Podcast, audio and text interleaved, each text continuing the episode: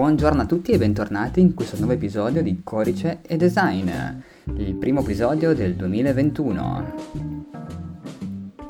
Molto bene, mi sono preso un po' di pausa da, da questo podcast, ma anche dal mio blog, dalla mia, dalla mia presenza online personale, perché questo 2021 ho voluto cambiare un po' di cose. diciamo che ho iniziato subito con eh, un con un piede un po' particolare, cioè ho iniziato stranamente quest'anno e, e, quindi avevo già in mente alcune cose, le ho velocizzate questi processi, ma ve ne parlo in questo podcast. Ma la cosa più importante è che, visto che qua parliamo di codice design di sviluppo, in particolar modo di sviluppo web, eh, oggi parleremo un po' di design perché ho comprato, eh, sto utilizzando il mio primo VPS autogestito. Quindi ho comprato un VPS mi faccio, dove mi faccio tutto quanto da me ed è molto figo. Allora andiamo un po' nel tecnico, l'ho preso su OVH perché è il più economico in circolazione e in pratica ho... ero stato indeciso per un bel po', infatti quando l'ho comprato l'ho reinstallato varie volte, se mettere 100S, 100OS o 100OS, chiamate come volete, oppure Ubuntu oppure Debian. Eh, diciamo che l'ho comprato, ho messo subito 100OS 100S e poi l'ho disinstallato e messo Ubuntu perché comunque è più semplice alla fine dei conti, è vero che è abbastanza uguale, eh, cioè Yum al posto di apt-get, però non so perché, forse perché eh, lato desktop sono più abituato ad utilizzare distribuzioni basate su Ubuntu e quindi anche con Ubuntu server mi trovo più a mio agio. Però alla fine ho messo eh, 100 OS, anche se eh, sapete tutta quanta la procedura che Redel l'ha comprato, adesso lo trasformerò un pochino, però non mi riguarda in questo momento, perché è la mia prima esperienza con un server diretto autogestito. Solitamente io utilizzo eh, delle VPS gestite, dove se ho dei problemi particolari ho un'assistenza che può aiutarmi, ok? Invece partire proprio da zero, dal terminale fisso e basta, è un po' più incasinato, devo dire. Mi ero avvitato anche perché io nasco come sviluppatore, non come sysadmin, amministratore di sistema. Però è stato molto molto divertente, ho imparato un sacco di cose. Subito sono partito pensando di fare tutto quanto la terminale, senza interfaccia grafica, e quindi eh, beh, installare Apache tutta quanta la LAMP stack non è un problema. Gestire i VirtualOS e tutto, solo che un conto era farlo in locale. In locale l'ho sempre fatto e non è un problema, però farlo in un server che vorrei utilizzare come server di produzione produzione barra test perché è un server che non uso per i miei clienti ma è un server mio dove testo le mie cose, le mie app, e quello che voglio e ho cercato di metterlo in sicurezza il più possibile e vediamo, finora è andato bene, nessuno ci è ancora entrato, eh, però mi, mi, spavento un po', cioè non, non, me la sentirei di prendermi eh, la responsabilità di gestire mh, siti di produzione di aziende importanti, per quello preferisco avere le mie VPS eh, gestite dove se ho dei problemi o altre persone che di mestiere si occupano di fare quello della sicurezza, io in quei casi mi occupo di sviluppo. Però è stato molto molto formativa come cosa. Alla fine cosa ho fatto? Eh, ho abbandonato l'idea di gestire tutto quanto la terminale perché era veramente, veramente complicato. Ce l'ho fatta impostare tutto, poi sono arrivato, mi sono piantato un pochino sul, sull'SSL, sui certificati SSL e sul, sull'indirizzo email. Eh, sulla gestione delle mail, eh, queste cose qua, i DNS, di KIM, queste, queste robe qua mi ha fatto un po' impazzire. Allora ho deciso di appoggiarmi a un, un cPanel open source, ok? Perché il cPanel è abbastanza caro. cPanel è quello che utilizzo io solitamente per gestire le altre VPS, però eh, visto che era una cosa dove volevo imparare da zero a farmi qualcosa completamente autogestito, dove non avessi bisogno di dipendere da nessuno, completamente libero da aziende, da piattaforme, da tutto, cioè questo è mio, questo server è mio, nessuno ha gli accessi, nemmeno VH che me l'ha dato, l'unica cosa che può fare è spendermelo, per il resto non può entrare se no, se non riesce, a meno che non riesca ad hackerarmelo. Ed è bello, c'è installato Nextcloud sopra, ma qui eh, parleremo dopo di questo. Cosa ho fatto? Prima ho provato eh, Vesta CP, ok, o Vezza, mi pare Vesta CP, che è un pannello di controllo molto molto semplice, minimalissimo e molto molto facile, veramente mi sono stupito di... cioè, quello che fare da terminale era un casino, moltissime cose, lì con due clic si facevano, immediatissimo, veramente una figata. Molto bello, eh, grafica tutto bianco, nero e un po' di arancione qua e là, è fantastico, cioè ti creava gli indirizzi FTP, ti crea tutto quanto in automatico, mi è piaciuto molto, però un po' troppo limitato, devo dire, perché fa tutto quello che serve di base, cioè di base fa tutto veramente, non gli manca niente, però non fa nulla di più, non ha un file manager, cioè ce l'ha volendo, lì si può fare, c'è un trick per abilitarlo anche nella versione free, però non ha le cose pre- cioè non si possono installare degli script in automatico sopra e non lo so, era un po' troppo limitato, non mi piaceva tanto. Allora ho provato VirtualMin. VirtualMin diciamo che in pratica è il principale eh, competitor di cPanel, però è open source, ok? E diciamo un po' una versione tipo LibreOffice, quello che LibreOffice è per, Open, che è per Microsoft Office. E fa tutto quello che fa cPanel, un pochino più complicato, non così proprio immediato ed efficiente come cPanel, ma per alcuni versi ancora meglio, proprio come LibreOffice. Ci sono alcune cose in cui è meglio di Office di Microsoft, altre invece in cui, essendo anche abituati a usare Microsoft da una vita, vorremmo che LibreOffice facesse quelle cose che invece non offre. Eh, Virtual Min però è veramente veramente figo. Eh, è tutto blu, un blu un po' pesante come grafica, un po', un po pesantuccia, però chi se ne frega. si dirà ok, le funzionalità sono veramente potentissime. Si possono creare virtual host in un lampo, sotto domini alla velocità della luce, installare certificati SSL con Let's Encrypt al volo proprio, non richiede nessun tipo di... non fa venire mal di testa per niente, cioè si fa tutto quanto al volo una volta che si capisce come funziona. Ed è molto molto avanzato, cioè si creano indirizzi email in maniera molto molto semplice, c'è un file manager molto, eh, che funziona molto bene, alla pari sono anche questo per alcune cose superiore a cPanel, per altre gli mancano alcune cose su questo file manager, ma ci sta, si può installare PHP MyAdmin dentro i singoli progetti, eh, quindi accederci direttamente dal mio sito slash PHP MyAdmin dentro ogni singolo progetto, che non è male. Posso anche installarlo in fase di sviluppo e poi disinstallare PHP MyAdmin in quel progetto alla fine per maggiore sicurezza. E questo posso fare un sacco di roba, veramente, è fortissimo. Posso installare WordPress con un clic, cioè eh, installa script, installa WordPress e mi installa WordPress per esempio, una cavolata non ce l'ho fatta a installare Laravel, ma Laravel non mi sta più piacendo granché, ok? Eh, magari ne farò un altro podcast dedicato a questo, mm, ma si allontana un po' da, da, quella che è la mia idea. Ultimamente sono molto molto fissato sulle mie idee di sviluppo di programmazione, non mi va più di essere troppo assoggettato alle idee di altri. Ho delle idee su come sviluppare le cose e voglio portarle avanti a mio modo, ok? Questo è, e quindi sto usando con orgoglio, devo dire, VirtualMin sulla mia VPS eh, personale di OVH.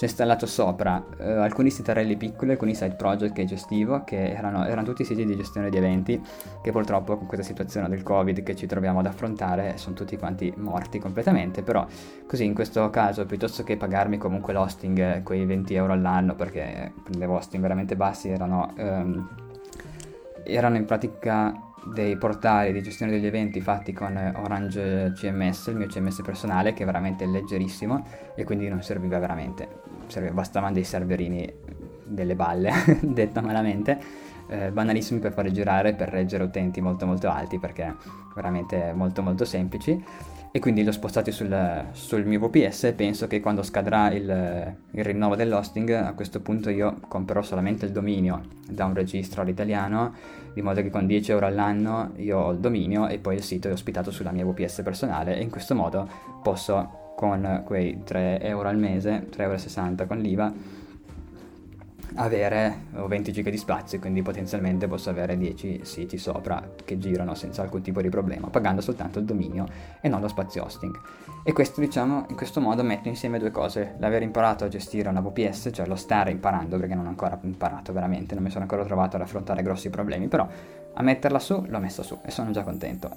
in più posso tutti i miei side project più piccolini gestirli attraverso queste VPS. Quindi ogni idea che mi viene in mente, ogni nuovo progetto che voglio lanciare, non devo più comprare un nuovo servizio di hosting, ma basta avere un dominio e posso farlo partire quando voglio, come para me, senza aspettare l'hosting. Cioè, quando decido posso farlo e lì è mio e ce l'ho su. Inoltre installato sopra Nextcloud, che così ho il mio Google Drive personale, diciamo, eh, che non è affatto male, cioè ci sta.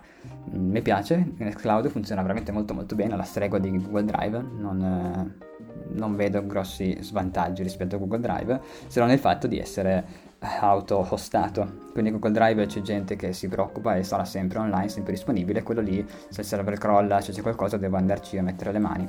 Per questo non ho abbandonato Google Drive. Eh, e qui si apre l'altra grande parentesi del 2021, perché il 2021 si è aperto con i vari scandali sulla privacy, ok? Da WhatsApp che dice di dover accettare per forza la nuova privacy, altrimenti si viene bannati. La nuova privacy comporta che WhatsApp saprà condividere i dati con Facebook e quindi uno dice sì che se ne frega. In realtà non è così, perché andando proprio a studiare ad approfondire un po' questi casi, non è così banale regalare i nostri dati a tutti. La questione della privacy è veramente molto molto complicata, molto complessa e la, la si sta banalizzando un po' troppo, effettivamente. Eh, cosa comporta banalmente? Ora in Europa no, perché l'Europa ha delle, delle politiche molto più restrittive, quindi questo Facebook in Europa non può farlo, però eh, questo l'ho letto su delle community di Reddit americane, si diceva che se eh, una persona ha il mio numero di telefono ed è su WhatsApp, WhatsApp ha accesso alla rubrica, la rubrica accesso al mio numero e Facebook conosce il mio numero, anche se io non sono né su WhatsApp né su Facebook, quindi mi troverei nei database di Facebook senza avere mai avuto a che fare con nessun progetto di Facebook. Questo è un giro un po' lungo, però stavo leggendo delle cose del genere, effettivamente non è il massimo. Inoltre dire sì, non ho niente da nascondere, va bene, ma nessuno vivrebbe in una casa con le pareti di vetro, perché non fa piacere essere guardati continuamente da tutti, cosa che sta succedendo ma non ce ne accorgiamo, ok? Se avessimo tutti quanti che ci guardano dalla finestra di casa ci arrabbieremo sicuramente. Adesso sta succedendo ma non ce ne accorgiamo perché ci guardano, ci ascoltano dai cellulari, mm, non è che sono lì, non abbiamo un agente governativo a testa che ci ascolta, ok? Però e per semplificare un pochino la situazione non è, non è, proprio il massimo. Inoltre c'è stata poi la questione del, dei ban a Donald Trump, Twitter hanno bannato Trump, Mozilla si è schierata a favore di questo e la gente ha cominciato ad abbandonare Mozilla, eh, è stato un casino, la comunità del free software si è, si è, è partita col botto nel 2021, ok? Si sono tutti incazzati alla grande, eh, infatti Brave ha avuto una bella impennata insieme a Signal e Mozilla invece è sceso tanto, Thunderbird no perché non c'è un'alternativa eh, reale per il mondo Linux per la gestione delle mail purtroppo. Eh, però c'è da dire che non lo so, è una questione su cui non mi sono ancora fatto un'opinione vera, ok? Sono d'accordo che la privacy è importante, sono d'accordo su tutte queste cose, dall'altra parte sono anche convinto che non possiamo uscire dal mondo, non possiamo abbandonare Facebook, Google ormai, perché quello che ci danno eh, non è più gratis, ci siamo accorti che non è gratis, Google non ci dà una mail gratis o drive gratis, si, il, suo, il suo prezzo sono i nostri dati, però è un prezzo che dobbiamo spendere oggi, non è monetario, è diverso, ma siamo quasi obbligati a spendere, a meno che non vogliamo vivere in maniera diversa e questa è una scelta che ognuno di noi può fare.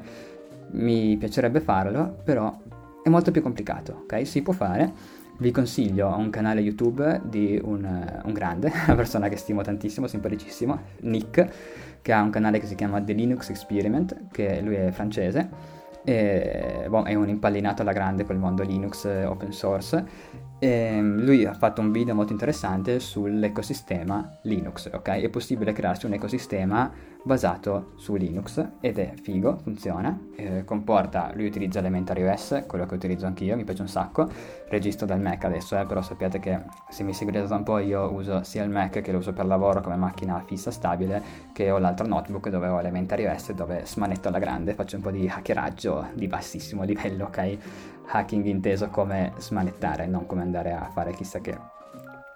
Detto questo, eh, vi consiglio molto questo canale di Linux Experiment e fa vedere come si può avere Elementary OS. Lui poi ha un tablet della Samsung e eh, non ricordo se c'è installato Ubuntu Touch o qualche sistema operativo apposta open source. Ha l- un Android, forse anche lì è installato un sistema operativo open source Android. Io su quello non mi spingerei fino a quel punto lì.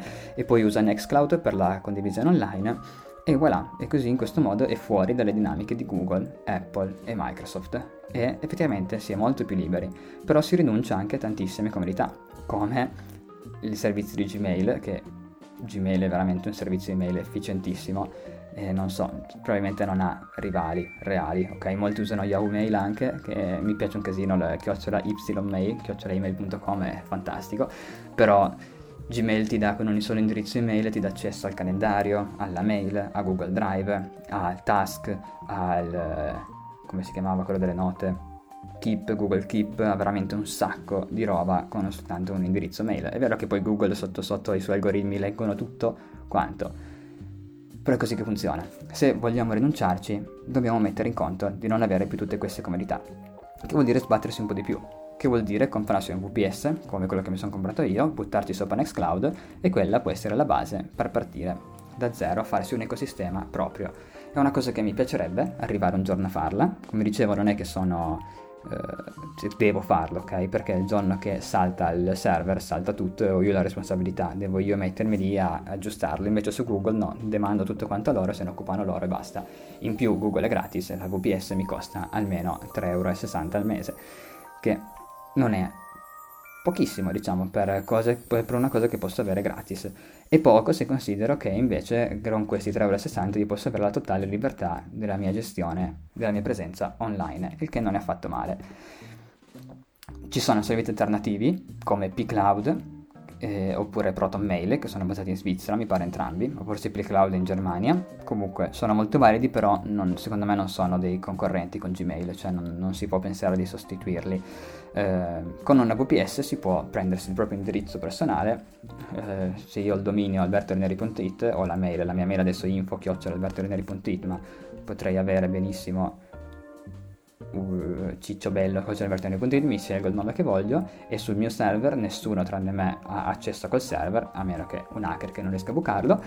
E così è tutto quanto privatizzato mio personale. Sono scelte, si può fare, siamo sviluppatori, siamo amministratori di sistema, almeno io sto cercando di imparare qualcosa anche in quell'ambito lì e sarebbe interessante, chissà, se un giorno arriverò mai a fare una cosa del genere. C'è da dire che lavorando nel mondo eh, dello sviluppo web quindi dovendo comunque avere accesso a Google Analytics anche non per il mio sito, se io per il mio sito personale potrei anche decidere di farne a meno, utilizzare altri, eh, altri sistemi di analisi, ce ne sono, ho visto che sono anche molto validi, però io un account Google devo averlo per forza perché le persone mi chiedono di fare call su Google Meet, okay? mi chiedono di, segna- di condividere i calendari, mi chiedono di accedere al Google AdSense, a Analytics, a Search Console, che sono strumenti veramente Google non ha rivali su queste cose qua. Cioè la gente poi vuole essere in prima posizione su Google, ok? Non su DuckDuckGo. Eh, DuckDuckGo è anche molto interessante in Italia. Cioè per i risultati italiani non tanto, per, per i risultati in inglese è veramente una bomba. Funziona alla grandissima. E quindi sono obbligato a rimanere nel mondo eh, Google almeno finché farò questo mestiere. Il giorno che potrò chiudere e dedicarmi solamente a fare tutt'altro, ok? Se uno dei miei side project prendesse il volo e potessi smettere di fare la mia attività principale, chissà, magari un giorno succederà, allora potrei anche pensare di farmi mia, il mio VPS personale e abbandonare completamente i servizi di Google. Sarebbe interessante, per ora purtroppo non posso ancora farlo.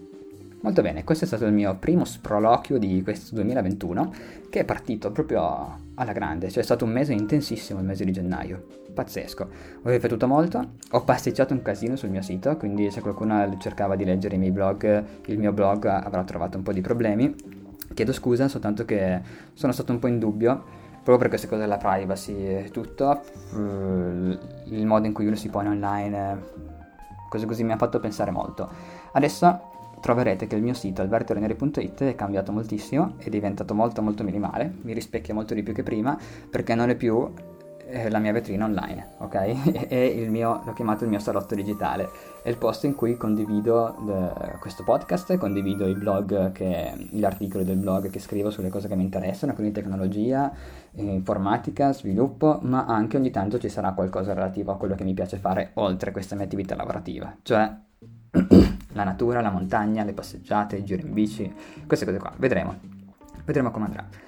Eh, questo perché non utilizzo più quel sito per vendere i miei servizi da freelance. Ho deciso di eh, smettere di lavorare da freelance, che non vuol, cioè no, smettere di accettare nuovi incarichi da freelance, ok? Ho eh, i, miei, mh, mm, i miei contatti, continuo a lavorare con eh, che eh, è una realtà bellissima, fantastica, Inoltre il mio progetto attrezzatura-tracking.it, quello che sto seguendo con il mio parts, come direbbe Tex Wheeler, eh, sta iniziando ad andare molto molto bene, il che mi piace. E inoltre per vendere i miei servizi ho, eh, non mi pongo più come Alberto Reineri, ma utilizzo un alias, ok? La mia partita IVA adesso è associata ad un alias e quindi eh, la mia attività non è più Alberto Reineri, ma è un altro nome di Alberto Reineri che ehm, rivelerò, rivelerò magari in qualche altro podcast più avanti, per ora non ancora perché è in fase di costruzione, ok? Quindi avrò un altro sito.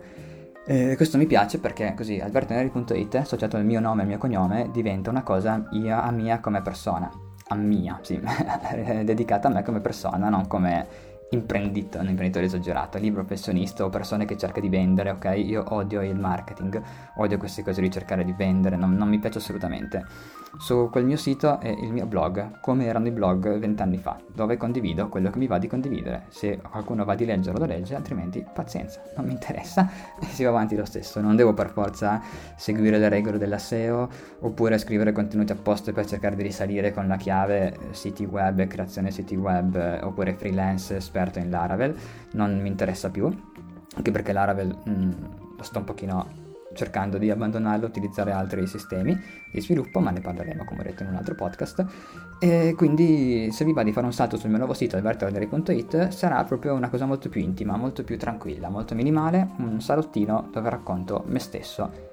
E non è che racconto tutto di me stesso, racconto quello che mi va di raccontare, ok? Questo è il bello, perché quello che, ho, che possiamo apprendere da tutte queste... Eh, queste cose che sottosentono la privacy è che internet è un sistema fantastico, ci permette di fare grandissime cose, ma stiamo noi, dobbiamo noi scegliere cosa far vedere e cosa non far vedere, ok? Non è che su Facebook dobbiamo far vedere ogni singola cosa. Se ci va sì, possiamo farlo, altrimenti possiamo non farlo, ok? Adesso esagero tantissimo, però è un po' come le armi in America. Se gli americani pensano che le armi ci sono e sta a loro capire come usarle.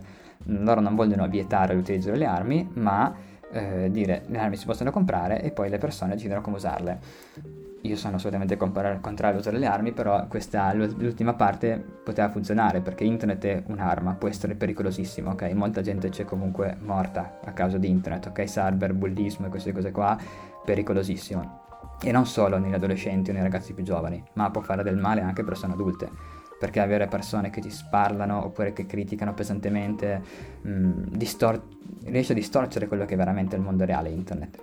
E che qua andiamo veramente su un discorso molto molto delicato e molto triste però questo è importante cioè dobbiamo usarlo in base a come noi vogliamo usarlo ok? Sta a noi decidere fino a che punto spingerci in là.